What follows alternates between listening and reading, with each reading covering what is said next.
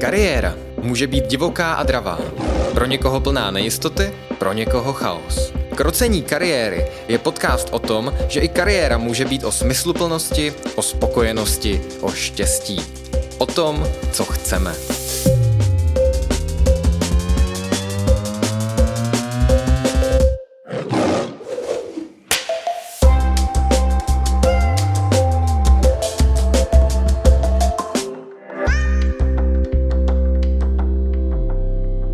Jmenuji se Jaroslav Síkora a se mnou ve studiu je psycholožka a lektorka Markéta Homolková, která aktuálně působí třeba v organizaci Replug.me a vyučuje na Fakultě sociálních studií Masarykovy univerzity. Ahoj Markét. Zdravím všechny. A jako spolumoderátora tady mám už tradičně Matěje. Ahoj. Ahoj Matěj. A hned první otázka, protože to dnešní téma je o technologiích po práci, v práci, o tom, jaký mají technologie vliv na naše zdraví, na náš well-being. Koukáš ty Market po práci na seriály?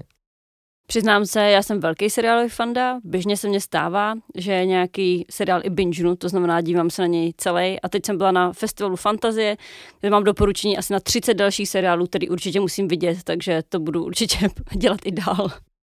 Jak jde tohle dohromady s tou tvojí odborností? Protože ty vlastně v Rayplug Me uh, jsi zaměstnaná, pracuješ tam a tam se zabýváte právě tím, jaký vliv mají lidi na te- uh, technologie, na lidi, jak lidi používají technologie a jak jde tohle dohromady vlastně, že se ráda koukáš na seriály a třeba i nějaké binge než. Mm-hmm. Tam je hlavně důležitý, že já se to snažím vyrovnat i s něčím dalším, uh, co, co dělám potom v offlineu a dělám to jako vědomně, že to je vlastně moje rozhodnutí a řeknu si, hele, prostě teď se podívám na ten seriál a ne, neříkám si, jako, že u toho odpočívám, protože vím, že to reálně odpočinek je pro moje tělo, ale ne pro mou hlavu ale je to, je to vlastně takový jako moje, můj jako přiznaný guilty pleasure, o kterým jako vím, ale tím podle mě, že to člověk přizná a dá se tam na to ten prostor a pak to něčím vyrovná, tak je to vlastně v tom jakoby hnedka lepší a nemám potom to takový jako za, za odměnu a že bych tím trávila ještě víc času a měla pak z toho ty výčitky. Prostě jsem si teďka udělala hoďku na seriál a svět se nezbořil. A pak si udělám něco v offlineu, nějakou aktivitu, který se fakt jako odpoutám. Mm-hmm. To zní trošku, že ty seriály bereš nechci říct úplně jako práci, ale možná jako ne něco vyloženě odpočinkového, jak to třeba většina lidí bere. Ono jako já to beru odpočinkový pro tělo, to znamená, že když jsem třeba unavená, že jsem to hodně oběhala přes den, co se mi jako stává, že běžím z jedné práce do druhé a tak, ale musí, musíme vždycky počítat s tím, že náš mozek neodpočívá. Že to je vlastně pro ten mozek je to další práce, zpracovávat ty různé množství věmů a ten seriál může být sebe hloupější, ale stejně tam to na nás útočí, jako ty postavy se nějak pohybují, něco říkají, něco se děje, to znamená jako, že já si možná odpočnu od toho, že nemusím teď nic vymýšlet, ale že by opravdu ten můj mozek se zrelaxoval, tak, tak to bohužel není. Ale je, je to častá takový mýtus, se kterým se jako setkáváme, že lidi hodně odpočívají, to je jejich hlavní vlastně odpočinková aktivita, ty seriály nebo třeba filmy. Když se ještě vrátím k Riplak Me, předpokládám, že někteří naši posluchači organizaci neznají a vy máte v motu Pomáháme lidem najít zdravý vztah k technologiím i k sobě samým. Co ty konkrétně vlastně v Riplak Me děláš? Mm-hmm. Nejenže já tam vlastně dělám HR, to znamená, že peču jako ten tým, jsem zodpovědná za to, když nabíráme třeba nějaký nový lektory nebo nějaké jako další lidi, když má zájem, tak se ozývajte mě, protože pořád hledáme. Ale, ale zároveň si věnuju tomu, že vlastně vyvíjím teďka programy pro firmy, a to znamená, že komunikuju s firmama, zjišťuju, co vlastně potřebuju a dělám buď programy na míru, nebo máme konkrétní vlastně jako nabídku nějaký, kde se zabýváme třeba tím, jak si uvědomit, jestli mě je v tom dobře, tak jak teďka ty technologie v práci využívám, nebo jak komunikujeme třeba v těch týmech, jo, jestli to opravdu odpovídá tomu, co je potřeba, jestli z toho nejsme unavený, jestli tady jsou nějaké vlastně pravidla, které ostatní dodržují, nebo to, co se často stává, jsou pravidla, které si vedení myslí, že opravdu existují, ale ty lidi o nich často moc neví nebo se jako nevyužívají.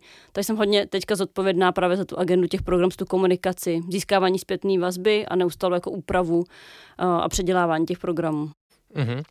Než předám slovo Matějovi na jeho okruh, a píšeš svým kolegům v Replug Me maily třeba v jednu ráno? ne, uh, ne, nepíšu a i my vlastně konkrétně třeba máme daný, že jsme si udělali minulý uh, rok setkání, kde jsme se jako sešli a, um, o prázdninách a bavili jsme se o tom, jakou síť na co využíváme vlastně a kdy se očekává, že tam ty lidi budou odpovídat. To znamená, že i kdybych napsala, a občas se stává, že třeba naše uh, paní ředitelka prostě má posunutý třeba den, že musí něco zařizovat, někam třeba jede, tak ty lidi tam ale nejsou v ten čas aby si to jako přečetli, protože my víme, že prostě máme tady daný nějaký čas, máme daný nějaký dny, kdy se to ode mě nečeká. To znamená, že my se to snažíme tak hodně držet a hlídáme si to.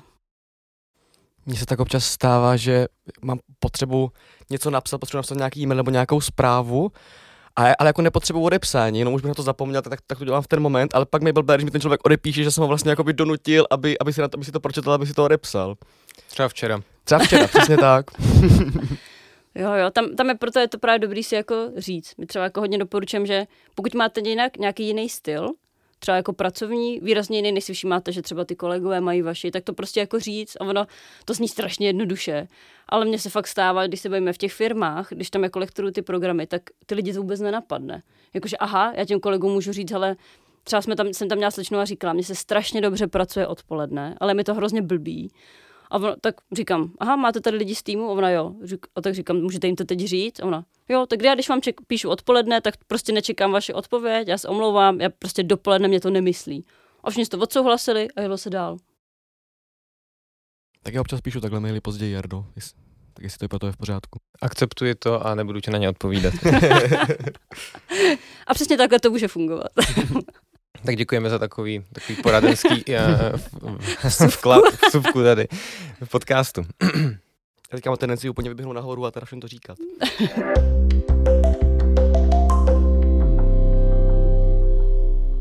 V posledních letech se nám taky výrazně posunula hranice uh, mezi prací a domovem. Mm-hmm. Taková ta dřívejší poměrně daná hranice práce, že to je prostě ta budova, do které přijdu, tak to se vlastně výrazně změnilo tím, že vlastně uh, je častěji, mnohem častější home office, je mnohem častější teda nějaká práce z domu.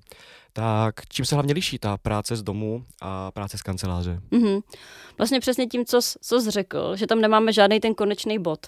A hodně lidem to dělá problém, i co se takhle v těch firmách bavím. Teď to ještě jako jedna ze vstupu vlastně ten problém, že dřív jsem ho ani tolik nevnímala, ale právě to, že nemám tam ten žádný konec, tím pádem ta práce pro mě nikdy nekončí. Jo, že to je jedno, jeden z těch hlavních. Pak mě taky můžou rozstudovat ty věci doma, i když zároveň jako zajímavá věc, že spousta lidí mě říká ve firmách, že si víc vlastně doma dokáže udělat ten offline čas. Jo, že třeba tam pracuju a pak jdu dát prostě věci do pračky, nebo jdu pověsit prádlo a udělám se tam tu offline pauzu, kterou třeba v práci si neudělám. Jo, tak to mně přijde vlastně zase super, že se tam na tom našlo něco takového jako pozitivního, ale vlastně vnímám, že hlavně tu hranici a to, že tam třeba nade mnou někdo nestojí a spousta lidí v současnosti ztrácí tu motivaci. Tak jak na začátku prostě toho těch home officeů nebo toho velký během té pandemie, tak lidi byli motivovaní a pracovali furt, tak eh, teď mám vlastně zpětnou vazbu různě s firem, že hele, ty lidi se nechcou vrátit zpátky, výkonnost úplně rapidně klesla, a teď my vlastně jako nevíme, co s tím, nedokážeme je dostat zpět a zároveň už prostě ty lidi doma nezvládají pracovat. Jaké bys tak měla doporučení pro ty lidi, co, co pracují z domu a mají teda problémy s tou motivací? Mm-hmm. Tam, co vám hodně může pomoci, je rutina. Ono to zní jako nudně, slovo rutina nemá úplně pozitivní konotaci, ale ono to tomu mozku pomůže prostě nějakým způsobem rozdělit ten den a zároveň zajímavý je, teď jsem četla nějakou novou studii, že pomáhá i kreativitě. To znamená, že já tam mám, ten mozek má víc prostoru vlastně tak jako, tak jako bloumat, protože mám danou tu rutinu, jak ty věci jako probíhají. Takže ideálně fakt si to co nejvíc oddělit. A pak třeba, co je super věc, co hodně doporučuji, vymyslet si nějaký odpojovací rituál. To znamená, že když skončí ten můj pracovní den, vymyslet něco, co tomu mimo mozku dá jakoby takový jako znamení jako konec. Prostě teď už nebudem pracovat dál. To znamená, třeba já můžu jít na procházku. Super, mám, uh, jsem se bavila různě lidi třeba, co mají zvířátka. Taky mají vytrénovaný, že na ně jako čekají, na do, konec, že je naučili, že na tom konci té pracovní doby jdou ven, nebo dostanou nějakou mňamku. Takže tam už na ně jako čekají a nutí je vlastně skončit. I to může být jako nějaký rituál. Takže to jsou třeba takové hlavní věci, co můžou pomoct. Mm-hmm. A teda co by tak mohlo pomoct při tom, při tom návratu z toho teda online a teda když, když zpátky do těch kalendáří, a kal, kanceláří? Tam o, hodně se firmy snaží vlastně v současnosti vymýšlet nějaké různé jako aktivity pro ty lidi, aby měli nějakou motivaci, motivaci se vracet. to, tam často máme třeba my ty workshopy, kdy se snažíme s nimi o tom bavit, v čem je to jako pozitivní a tak. A ono zároveň těm firmám to hodně pomáhá šířit nějakou tu firmní kulturu. Když ty lidi chodí do té práce, tak uh, je pro ně jednodušší třeba nějak jako pochytit, co se teďka v té firmě děje, nebo co je jako důležitý. Ale, ale je to náročný. Spoustu lidem se prostě nechce. Teďka jsem o, jako si všimla, je zajímavý model a i studie to potvrzují, že je dobrý, když ten home office už mám, tak aby byl prostě třeba nějakou polovinu týmí pracovní doby nebo, nebo nějak jako míň. To znamená zkusit si to vyrovnat a třeba půlku týdne chodit tam, půlku být doma, aby to pro mě bylo teda snesitelnější a, a, a zkusit, zkusit to takhle, najít si tam třeba něco jako pozitivního zase. Spoustu lidí fakt říká, že chodí s čistší hlavou, aspoň když chodí do těch kanceláří. Já, já tady přemýšlím možná tu roli nějaké rutiny, jestli je třeba lepší nastavit ten návrat do těch kanceláří nebo i ten ča, pra, pracovní týden, který vlastně střídá home office a, a, a prezenční práci stabilně, že mám třeba každou středu a každé pondělí home office a ten zbytek mám prezenčně, nebo co je vlastně nějaká optimální strategie toho nastavení, jestli to dá nějak zobecnit, což na tím já jako přemýšlím, že nečetla jsem žádnou konkrétní studii, která by to jako ukazovala, takže můžu tvrdit jenom sama za sebe, nějaký můj jako na to pohled, takže prosím to neberte jako brnou minci, ale já si myslím, že to je vlastně třeba... Nedáme to do titulku. Nedej to do titulku, děkuju, uh, ale já to tak třeba mám a hodně mě to pomáhá, že prostě, že pondělí, úterý jsem prostě v kanclu, a středa, čtvrtek jsem třeba, uh, jsme jako pracuji z domu a, a, a je to pro mě jednodušší i si třeba naplánovat, co kdy budu dělat, když si potřebuji třeba vyzvednout, poslat nějaký balík, jo, tak vím, který dny budu doma, že i z hlediska toho prá- plánování nebo jako těch věcí okolo, mně to přijde vlastně jednodušší. Dá se takhle snadněji i, z, i dát do rozpisu sledování seriálu nebo bingeování seriálu. Když se můžu dát. A vím, kdy můžu vyprat třeba, jo, protože doma můžu elegantně vyprat a mám pocit, že dělám dvě věci zároveň.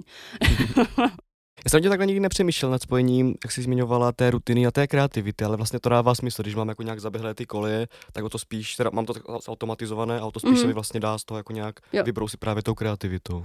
Mm, to je fakt, to byla teďka jedna z posledních studií, která se zabývala právě nějaký work-life balance. A že mi to taky hodně zajímavý, že fakt tu rutinu my vnímáme negativně, ale ona v tomhle může být hodně nápomocná.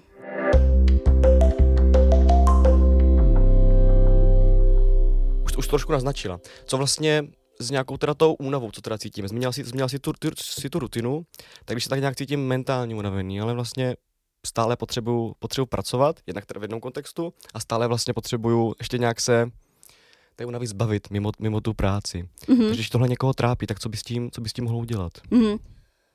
S tím se teďka setkám hodně, že lidi jsou dlouhodobě unavený a jsou už jako vlastně úplně vyčerpaný. Tady je podle mě dobrý podívat se, jak trávím ten volný čas. Jo, protože i třeba moji jako známí vlastně v těch firmách mi často říkají, jo, tak ono nevadí, že já se párkrát podívám na ty maily i po té pracovní době, tak jako to udržu, aby toho nebylo pak tolik, ale vlastně když se jich pak tam a bavíme se, tak to stejně je tolik, protože aspoň si ty práce nadělám a pak se mě stejně jako nahromadí další.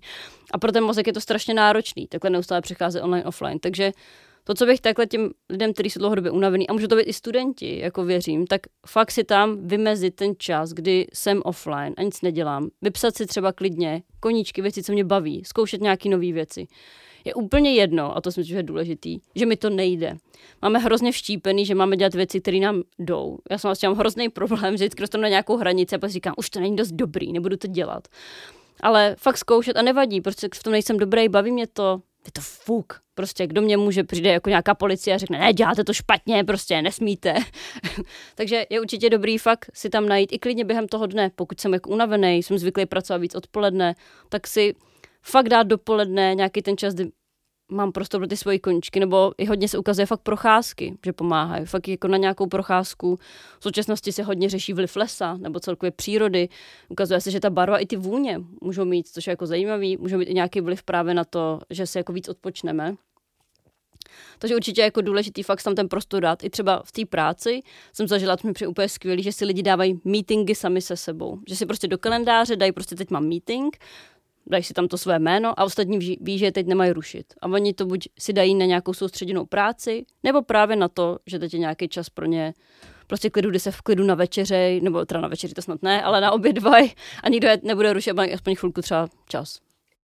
Já tady přemýšlím, protože já třeba tohleto docela vedu, třeba v kalendáři mám opravdu vybukovaný čas, kdy třeba nechce, ať mi tam skočí nějaká konzultace, ať mi tam třeba neskáčou i schůzky, kdy většinou chci pracovat nebo se věnovat něčemu, něčemu jinému, ale když jsi si zmiňovala právě ty procházky a tak dál, tak já když jsem doma, tak jsem přesně ten typ takových těch breaks a hrozně rád si jenom projdu po bytě, podívám se na balkon, zaleju ty mhm. kitky nebo něco takového, ale přemýšlím nad tím, jaký vliv má tahle přerušovaná práce vlastně na to flow, na to flow té práce, protože si říkám, že tohle zároveň může vést k nějakým negativním efektům, že potom tu práci přerušuju třeba moc často, a, nebo někdo to tak může mít. Mm-hmm. A, jak se vlastně díváš na tu přerušovanou práci a jaké jsou tam třeba ty špatné návyky v tom mm-hmm. přerušování práce a jaké jsou naopak ty dobré návyky, které třeba můžou pomoci právě v té únavě například? Mm-hmm.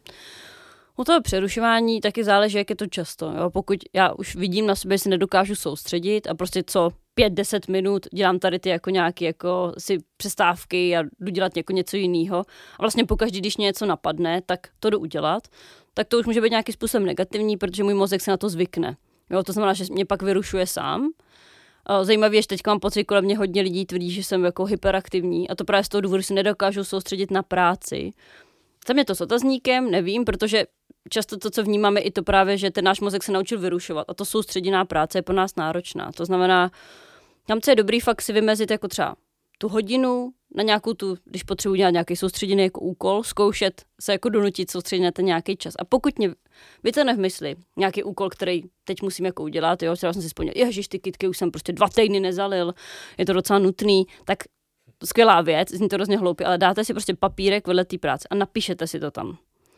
Tím pádem vy se nevyrušíte aktivně, nejdete to udělat, ale uděláte to potom. To znamená, zajímavé je, že náš mozek vlastně ve chvíli, kdy my to někam napíšeme, tak to trošku tak nechává jako plout, jako pryč. To znamená, že nám to tam furt jakoby nevyskakuje. Takže si klidně psát ty úkoly prostě vedle. A pokud cítím, že už jsem prostě fakt unavený, ty věci nejdou, klidně tu malou přestávku si dát a právě třeba super, i protáhnout se na ten balkon, jít si uvařit čaj. Jo, mít tam nějakou Ideálně ne to, že si vezmu telefon a prolistuju prostě Instagram, protože, jak už jsem říkala, tak pro ten náš mozek to odpočinek prostě není. Mm, mě tak vlastně napadá, hodně si zmiňovala, že ať je to Instagram, ať jsou to ty seriály nebo něco, co si řekneme, ten mozek vlastně u toho vypne, tak on u toho ve skutečnosti nevypne. Jde, jde u technologií vůbec odpočívat? No, to je hodně složitá otázka. Jediný, co se zatím jako ukazuje, že pravděpodobně u technologie jako jde odpočívat, tak samozřejmě to může být nějaký ty zvuky přírody, pokud bereme, že jen posloucháte. Já to třeba reálně, když pracuju, tak já často poslouchám zvuky přírody. Jsou i takový různý jako udělaný jako playlisty, který jak to mají jenom takový lehký jakoby zvuky, tak vás to pořád trošku jako probouzí z toho, jako neupadnou do nějaké jako velké apatie, takže to případně jako jde. Ale potom už jenom další možností, která se ukázala jako funkční, je, když se dívám třeba na nějaký seriál, který vidím už po 250. Vy třeba moje kamarádka takhle se jde přátele, pořád dokola. To znamená, že už vy fakt víte, co se tam stane. A poznáte to tak, že i když se na to díváte, tak najednou máte ten pocit, že to, jak jsem došel k téhle myšlence. Úplně vám ten mozek odskočí někam pryč. Jo, a to je ukázkou toho, že jakoby v tu chvíli on odpočívá, ale to on může jenom v nějakým v tom online prostředí jako známým, hodně, hodně známým jako prostředí, jinak ale u těch technologií ten mozek prostě pořád, pořád jede dál. To znamená, jako, že to je právě ta zajímavá mílka, proto ty lidi jsou často vyčerpaný, protože tenhle mýtus jako funguje, odpočívám u té televize, třeba i pro naše rodiče, že odpočívám u té televize, ale ono tak úplně není. No. A potom, když tam nezařadím nic jiného, tak opravdu jsem dlouhodobě unavený, vyčerpaný, už tu energii vlastně nedokážu nikdy jako získat, nechce se mě začínat. A to moje soustředění čím dál, tím horší. Jo, je pravda, že když teď reflektuju svoje pořízení Diabla 4 a moje hraní do noci v nedávné době, tak jsem opravdu nebyl odpočatý. Bingeuješ teďka Diabla, Jardo, místo seriálu? Totálně. Teď čekám na herní noťas. Jo, ale třeba fakt takhle, jako, že když si na to tam ten čas, je to prostě zábava jako každá jiná, jo. Hlavně je důležité jako neříkat si, že každou tu minutu musím trávit nějak extrémně produktivně, produktivně odpočívat, prostě ani nejíme v té dietě, ani se nedoporučuje, že jo, třeba i když si bereme jako normální stravování, prostě jíst jenom zdravé věci, protože pak nám to stejně ujede. Jo, takže jako klidně tam ten čas na to dát a mít z toho tu radost. Prostě, že si to tam teďka dám přiznaně a mám z toho radost a pak mám radost, když z toho jako odcházím. Mm, takže možná nejít přes to, že si nutně u té věci musím odpočinout, mm. což může mít další možná kontraproduktivní jo, jo. efekt, ale odnes si z toho třeba tu pozitivní emoci, ano. která mě nějakým způsobem nabije a můžu ji používat jako nějaký zdroj třeba mm, ať se mi dobře spí, nebo uh, ať se mi líp pracuje další den. Jo, anebo prostě si udělám prostě radost, tak hmm. jsem jako šťastnější. Já jsem třeba během učení na bakalářské státnice hrala Counter Strike, kde jsem se u toho vynadávala. Jo, což teda nesna, ne, nebrali dobře jako lidi okolo mě. a, ale jako přiznaně jsem říkala, OK, já si fakt potřebuji prostě vybít nějakou tu zlost a na koho jako jinýho. Uh, nikdo za to nemohl, že jo. Tak, uh, takže jsem hrála, jenom jsem nadávala, prostě když jsem tam furt prohrávala a tak, takže proč ne, když to jako funguje, tak si je dobrý uvědomit, co mi to vlastně přináší, proč tam ten čas třeba v té hře trávím. Já se tak občas přisnílu při myšlence, že vlastně mám tendenci nějak odpočívat produktivně. Jako teda, když už odpočívat, tak, tak to musí být jako nějak efektivně prostě mm-hmm. udělané, ale jak je to vlastně postavené na hlavu. No, ale, ale jak jsi zmiňovala tu přírodu, tak mě to, já jsem si nedávno, nedávno snažil najít, nějak, když to je takové zvrácené, tak studie, které vlastně kvantifikují čas strávený v přírodě mm-hmm. a že vlastně to vychází už nevím přesně, jak to měli pevně ohraničené, ale to jako asi, asi každý mám představu, jak to tak vypadá, člověk je v přírodě nebo když není v přírodě, mm-hmm. tak přesně kde je ta daná hranice. A že to neefektivnější je nějak dvě hodiny týdně vlastně. Mm-hmm. Aby, aby si z toho člověk odnášel, teda, aby si toho odnášel teda to, toho asi nejvíc. Ale jak, jak mi to zní teda zvráceně tady to vlastně, že to, že to, někdo, že to někdo zjistil. Přesně jak nosili ty hodinky prostě zjišťovali. Dvě hodiny zpátky můžu na, diabla, na, na diabla. A to musí prostě naplánovat, ale přesně tak, ať se vrátíš tu, přesně tu druhou hodinu a ani nepřekročíš, ať využíváš co nejefektivněji ten čas. Mm, mně tohle přijde jako hezký oslý mustek k tématu hranic. Ono, mm-hmm. to, ty to taky zmiňovala, že jsou tam nějaké hranice mezi tím osobním, pracovním životem. Možná jsou i ty hranice mezi tím, kdy pracuju doma a kdy nepracuju doma, protože teď je to velký fenomén, mm. že zkrátka doma řada z nás pracovat musí, protože máme i sdílené kanceláře mm. a tak podobně. Um, co jsou ale přesně ty hranice?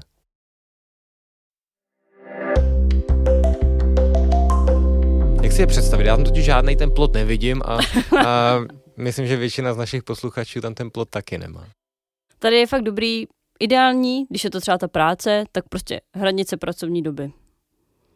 Jo, a prostě si říct, hele, my máme povinnou pracovní dobu, o, třeba kamarád to má od 9 do 4, aby dal nějaký příklad, a prostě si říct, hele, tak od 9 do 4, tak já začínám, on není moc ranní ptáče, takže prostě to předpokládám, teda, že já to mám do 5, teda od 9 do 5 a to je pro mě konec.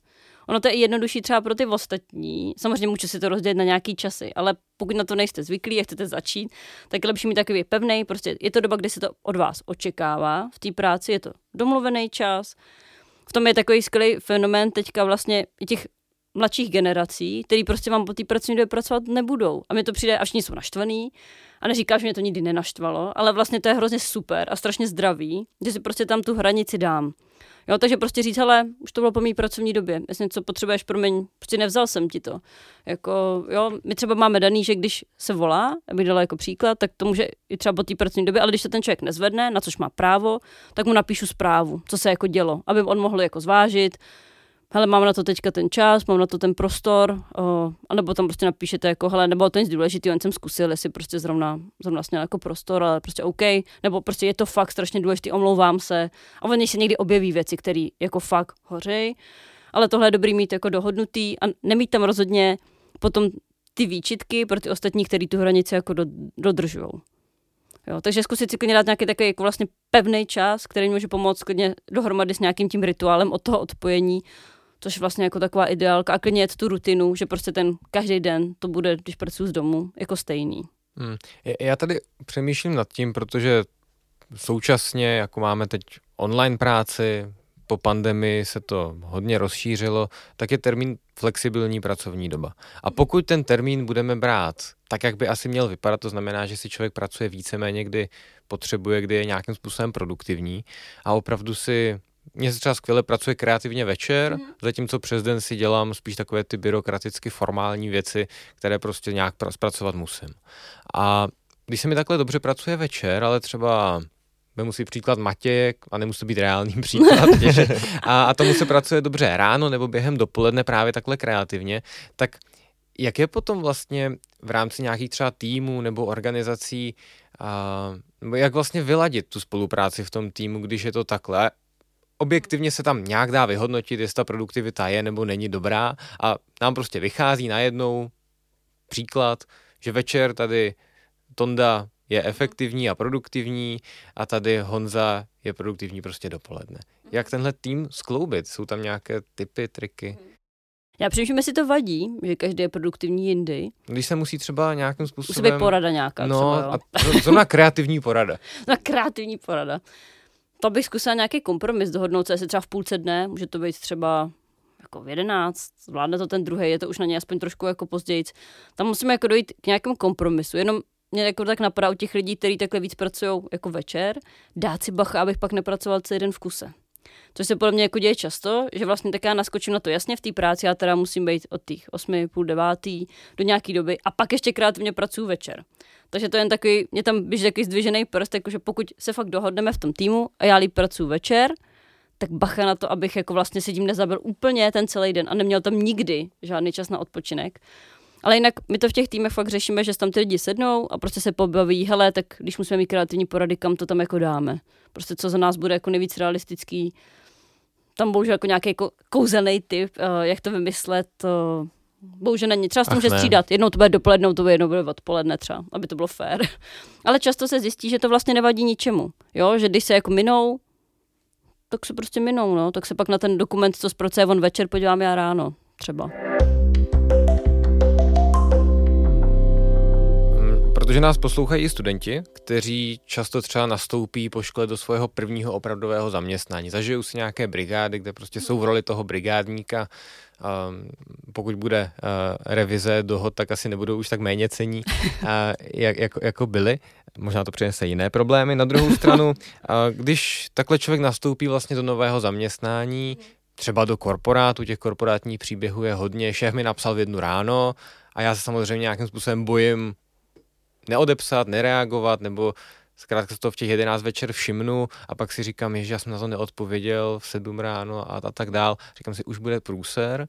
A jak vlastně tohle ošetřit, když je člověk takové, dejme tomu, neznalé, neskušené roli a, a z té organizace nějak nepřichází ta vůle to samovolně vlastně ošetřovat. Mhm, Tady co je dobrý fakt na začátek, když jste třeba na pohovoru, nebo, nebo běžně, jako když nastupujete, klidně se rovnou zeptat, jaká tam je ta pracovní doba a co se od vás čeká.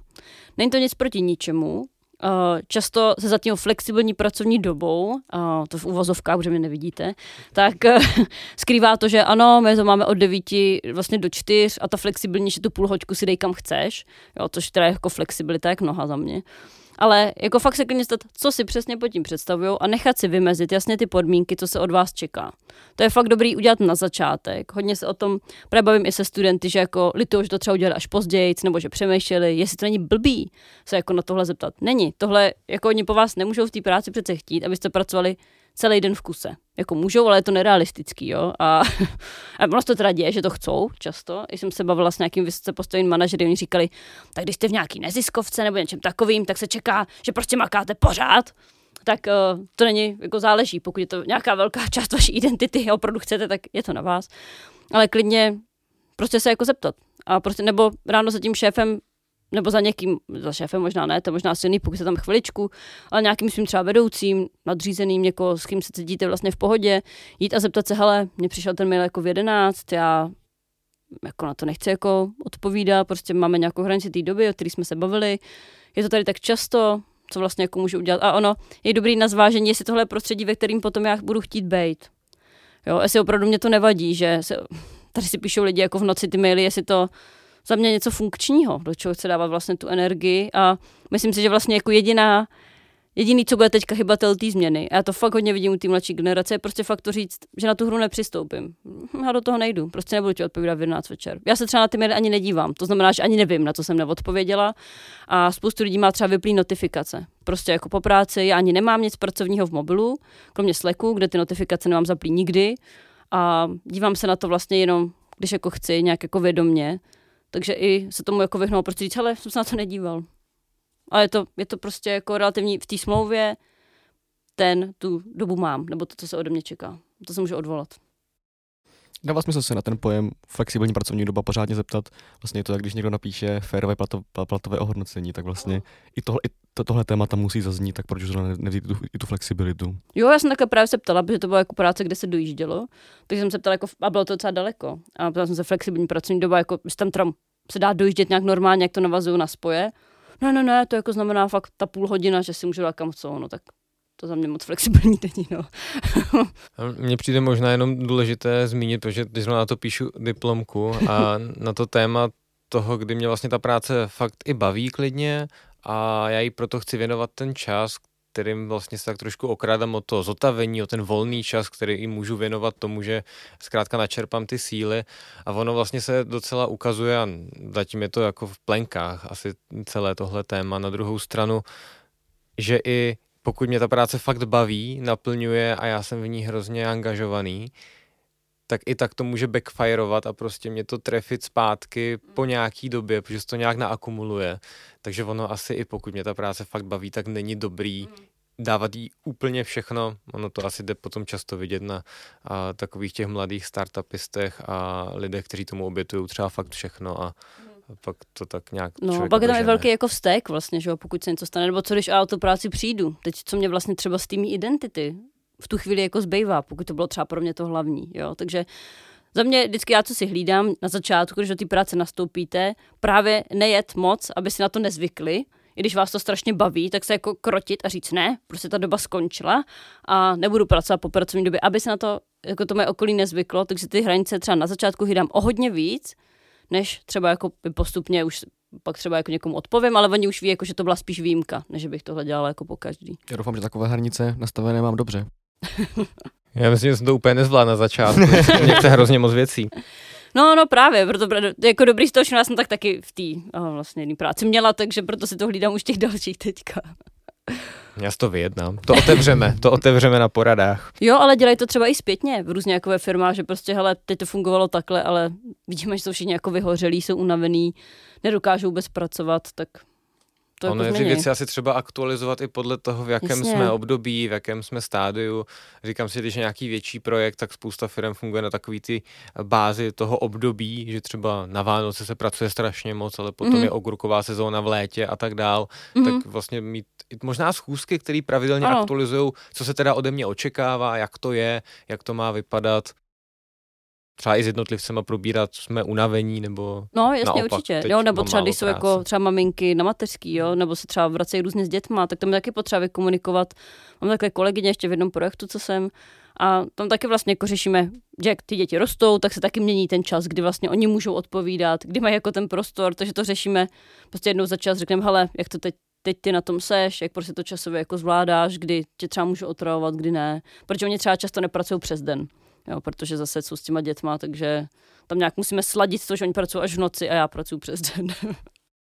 Jo, já si, to, já si k tomu vlastně ještě říkám, že kdybych, když si představím, jak vlastně tomu svému vedoucímu říkám, že teda, no tak po té, po té páté hodině to už asi nic, že mi to staví do trošku takové blbé pozice v tom, že si jakoby teďka nevím, jak, jak, jak, by to, jak by to ten vedoucí nazval, že si třeba vymýšlím nebo něco takového prostě a že, a že jak se vlastně nadává teda, jak zmínila na ty, na ty mladší, že vlastně, že si jim nechce pracovat po té pracovní době Přišel jsem na otázku, jestli vlastně tě napadá nějaké, nějaké typ, jak tohle vykomunikovat, ale říkám si, že toho se člověk asi prostě nezbaví, že už vlastně si tak nastaví ty hranice, takže prostě jako hod může být pak vidět negativní světle, ale přinese to, přinese to teda to, že prostě bude mít ty hranice pevnější. Ano a hlavně pak bude kreativnější, bude mít víc energie. Jo, vlastně já často říkám přerámovat, třeba i pro ty, pro ty šéfy nebo tak, nebo i si sám pro sebe, což někdy hodně důležitý, že ten odpočinek mě vlastně pokud jsem jedu na tu efektivitu, a někdo, spoustu lidí tak má, tak ten odpočinek mě udělá to, že budu efektivnější. Protože když budu odpočinutý, tak mě to líp bude myslet. Jo, takže já když neodpočívám, tak stejně ta moje práce není tak kvalitní. Jo, takže když to takhle přámu, můžu to i takhle třeba podat. Jakože, hele, já fakt vidím, jedu sice furt, odpovídám ti na ty maily v 10, v 11, v jednu v noci, ale já vidím prostě, že mi to vůbec nemyslí. Já pak prostě přes ten den jako vůbec nefunguju. Chci to zkusit nějak nastavit jinak, abych právě líp fungoval. A to si myslím, že na efektivitu prostě spousta šéfů slyší. A tohle je dokonce i výzkumně aspoň částečně podložený, že tam ten vztah s produktivitou konkrétně Přesně. je, takže, mm-hmm. takže ono to přerámování, pokud uh, slyší na vědecká zjištění, tak nemusí být ani tak strašlivě náročné. Přesně tak, přesně tak. Takže to ideálně říct teda tomu vedoucímu ještě dnes vytiskat ty studie, které, které, které to je prokázané. Ano a hlavně ne si, aby to nebylo zredukované, to poznání, to musí Všechno si přečtěte, ten vzorek, všechno. Vidíte, tak, tak, vel, tak velký vzorek, na, na kterým to zkoumali. To musí být reprezentativní. Než se posuneme než se posuneme k závěru, tak já jenom pro posluchače mám takovou zprávu, že my tuto epizodu sice nerozdělíme úplně na dvě epizody, na druhou stranu to téma je veliké a tady teda to směřujeme už ke konci technologie v práci a tak dál. Na druhou stranu se budeme v dalším díle, v další epizodě zase potkávat s Market, která už trošku v kratším, možná uvidíme, jak to zvládneme, bude povídat o tom, jak vlastně se vypořádávat s prokrastinací, s takovým tím odbíháním od práce, třeba k sociálním sítím a tak dál, takže určitě to bude další zajímavý díl o technologiích, byť trošku a, z jiné oblasti.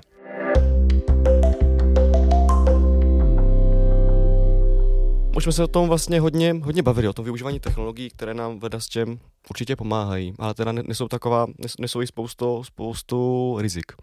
A jaké ty rizika tam hlavně vidíš? Mm-hmm. Tak uh, co jsou nějaké jako hlavní rizika, tak hlavní riziko je, že si zvykneme na to, že se pořád vyrušujeme, a ten mozek se to naučí, jo, protože on se přizpůsobuje tomu prostředí, to znamená, že se pak už vůbec prostě nikdy nedokážeme soustředit. Jo, takže i když já mám nějakou důležitou práci, teď se to ode mě čeká, potřebuji dělat nějaký velký projekt, teďka se to nahání, uh, tak ten mozek prostě to jako nechytne. Jo. Což je jako hodně velký riziko a hodně se to děje, že tím, že se vlastně, a no to je čím dál tím horší, že jo.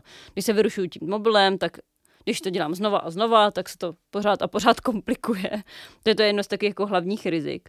A pak, eh, co jsou jako další, tak jedno z nich je třeba pasivita. Zajímavé je, že když já trávím ten čas pasivně na těch sítích, tak už se ukázalo, že, mám, že vlastně to spasivňuje i mě. Že pak mám mnohem menší motivaci něco dělat, začít něco nového. Takže to možná znáte, když dlouho jako scrollujete, tak se díváte nebo na několik dílů seriálu, tak říkáte, ježiš, mě se nic nechce, nic nebudu začínat. Jo, takže to je taky hodně náročný a je to, je to v tom těžké vlastně v tom pracovat, v tom prostředí. A pak dalším velkým rizikem jsou emoce. Protože já pokud neodpočívám kvalitně, nemám tam na to nikdy čas ty emoce zpracovat, tak oni se pak projeví v nějakých úplně náhodných časech, kdy se mi to nehodí. Vy třeba jsem se bavila s jednou klientkou a ona říkala, že prostě z ničeho nic má velký záchvaty pláče, když jede autem. Protože tam konečně jako nedělá vlastně nic moc jiného, než to, že řídí a ten mozek to zpracová. Nebo i hodně u dětí se o tom bavíme, že prostě z ničeho nic třeba před spaním, ve sprše, na ně padnou ty emoce. Takže když hodně trávím toho času na těch technologiích, tak tohle může být velký problém, že s těmi emocemi nemůžu pracovat a pak se mi to někdy vymstí, jak, jak už tady i zaznělo, a může to být fakt v tom, že třeba nějaké záchvaty nebo jako psychosomatický, nejrůznější jako problémy. Jo, takže to, to já třeba jako napadlo jako nějaký jako hlavní takový jako rizika. Mm-hmm. A když si teda představím, že jsem teďka nějaký teda student nebo nějaký mladý pracující a už cítím, jako, že už začíná mít velké problémy, tak co bys tady tomu studentovi pracujícímu doporučila? Mm-hmm. Tam fakt je to důležité, co jsme se bavili jako na začátku, říct si, proč tam chodím. Co mi to, v, čem, jako, co tam já potřebuju. Možná tam chodím právě proto, že jsem přetažený. To znamená, jako, aha, měl se zamyslet, jaká si strukturu ten den. Jo, nemám, prostě nepracuji jako furt v kuse, nepotřebuji tam nějaký ten čas, který teda teďka ten náš mozek totiž je hrozně jako línej v tomhle tom. To znamená, že on si zapamatuje, kde jsme jako minule dostali ten dopamin, což ten hormon jako štěstí. To znamená, že pokud já hlavně jako vlastně odpočívám uh, v uvozovkách u těch technologií nebo vlastně dostávám tu radost tam, nedělám nic jako jiného, tak můj mozek prostě se to jako naučí a vlastně nic jiného mě pak tak nebaví, nebo se ani nechce, nenapadne mě to, ani třeba v tu chvíli. Takže fakt zvážit, proč tam jdu, co mě to jako v tu chvíli naplňuje, co tam je pro mě důležité a co by teda mohly být ty jiné věci, které třeba můžu jako dělat. Nebo se i zamyslet, co je jako zajímavá věc, i si tak jako říct, a jednou za čas je to fajn. Spoustu lidí říká, že to dělá třeba jednou do roka. Třeba často jako by ke zlomu roku, nebo co se týče jako prázdnin. Uh, zamyslet se, jaký jsou moje vlastně hodnoty v životě. Jo. A jak vlastně to, jak trávím teďka ten volný čas, mě naplňuje. Jo, asi mám třeba, hm, často to budem uh, mám třeba jako hodnotu jako třeba nějaký jako partnera, partnerku, nějaké jako vztahy, třeba jako s přáteli. Mám na ně vlastně tam čas. Není to, že vlastně jsem v té práci a potom jedu na těch sítích, jsem neefektivní, končím strašně pozdě a vlastně stejně na ně nemám prostor. Jo, takže i tady to si třeba nějak uh, předámovat a říct si, jak to mám, jestli mi to vlastně v tady tom vyhovuje. Jo, dě, děkuji za tady to, za tady to zhrnutí, protože hromada těch věcí mi zní jako dobré typy, dobré typy pro mě. pro mě taky, já to budu myslet, když budu hrát to Diablo. Díky Marka, že jsi přišla za skvělý typy a hlavně upozornění na rizika, který to obnáší, třeba o tom, že u technologií se docela blbě odpočívá, byť se to nemusí na první mm. pohled zdát. A já se budu už moc těšit na další nahrávání dílu o prokrastinaci. Taky se budu moc těšit. Díky moc, že posloucháte, těšíme se do dalšího dílu. Ahoj.